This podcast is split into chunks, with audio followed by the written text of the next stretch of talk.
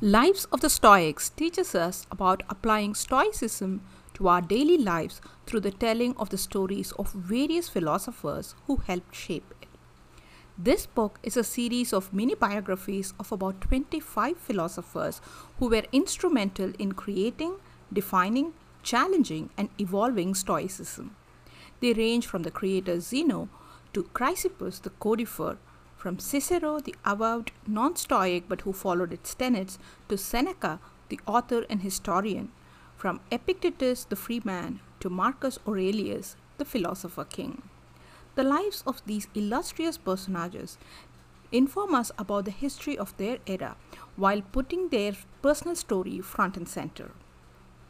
We learn about their struggles, challenges, their influences on philosophy and vice versa, their achievements and failures. I found the book to be appealing initially, but as I read more and more, my attention started wandering due to the deluge of information without much of a context. I started skipping a few of the biographies and went to those that I had heard about. This method worked better in retaining my interest. Some of the people I read about are Zeno, who converted the loss of his business due to a shipwreck into an opportunity to learn more about life and started Stoicism. Cleanthes, who worked at night as a gardener and studied philosophy during the day.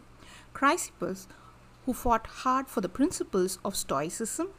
Diogenes, the diplomat, who mixed philosophy with the real life pragmatism and started the process of converting Rome into an ally of Athens. Antipater, who began moving Stoicism from looking at everything from looking at everything as black and white into more nuanced shades of gray and introduced the concept of family life as a virtue. In addition to these people, I also read about Cato the Traveler, Seneca, Epictetus, and Marcus Aurelius. Lives of the Stoics is more like a history book than a primer on Stoicism. I did learn a little bit about the core ideas of this philosophy through the lives of the philosophers. Some of the key things I discovered are that the Stoics were most concerned with how one lived. They cared about what one did and not what one said. Their four virtues are courage, temperance, justice, and wisdom. Unfortunately, Stoicism in modern English has the meaning of being indifferent to pain and suffering. Instead, simplistically put, it should be more like accepting the moment as it is by not allowing oneself to be controlled too much by emotions.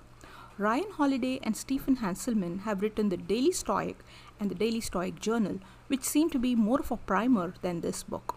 I haven't read either of them, so I can't compare and contrast them to the lives of the Stoics. Overall, I think this book will be useful for those who already know about Stoicism but want to learn more about how it started and evolved through the ages.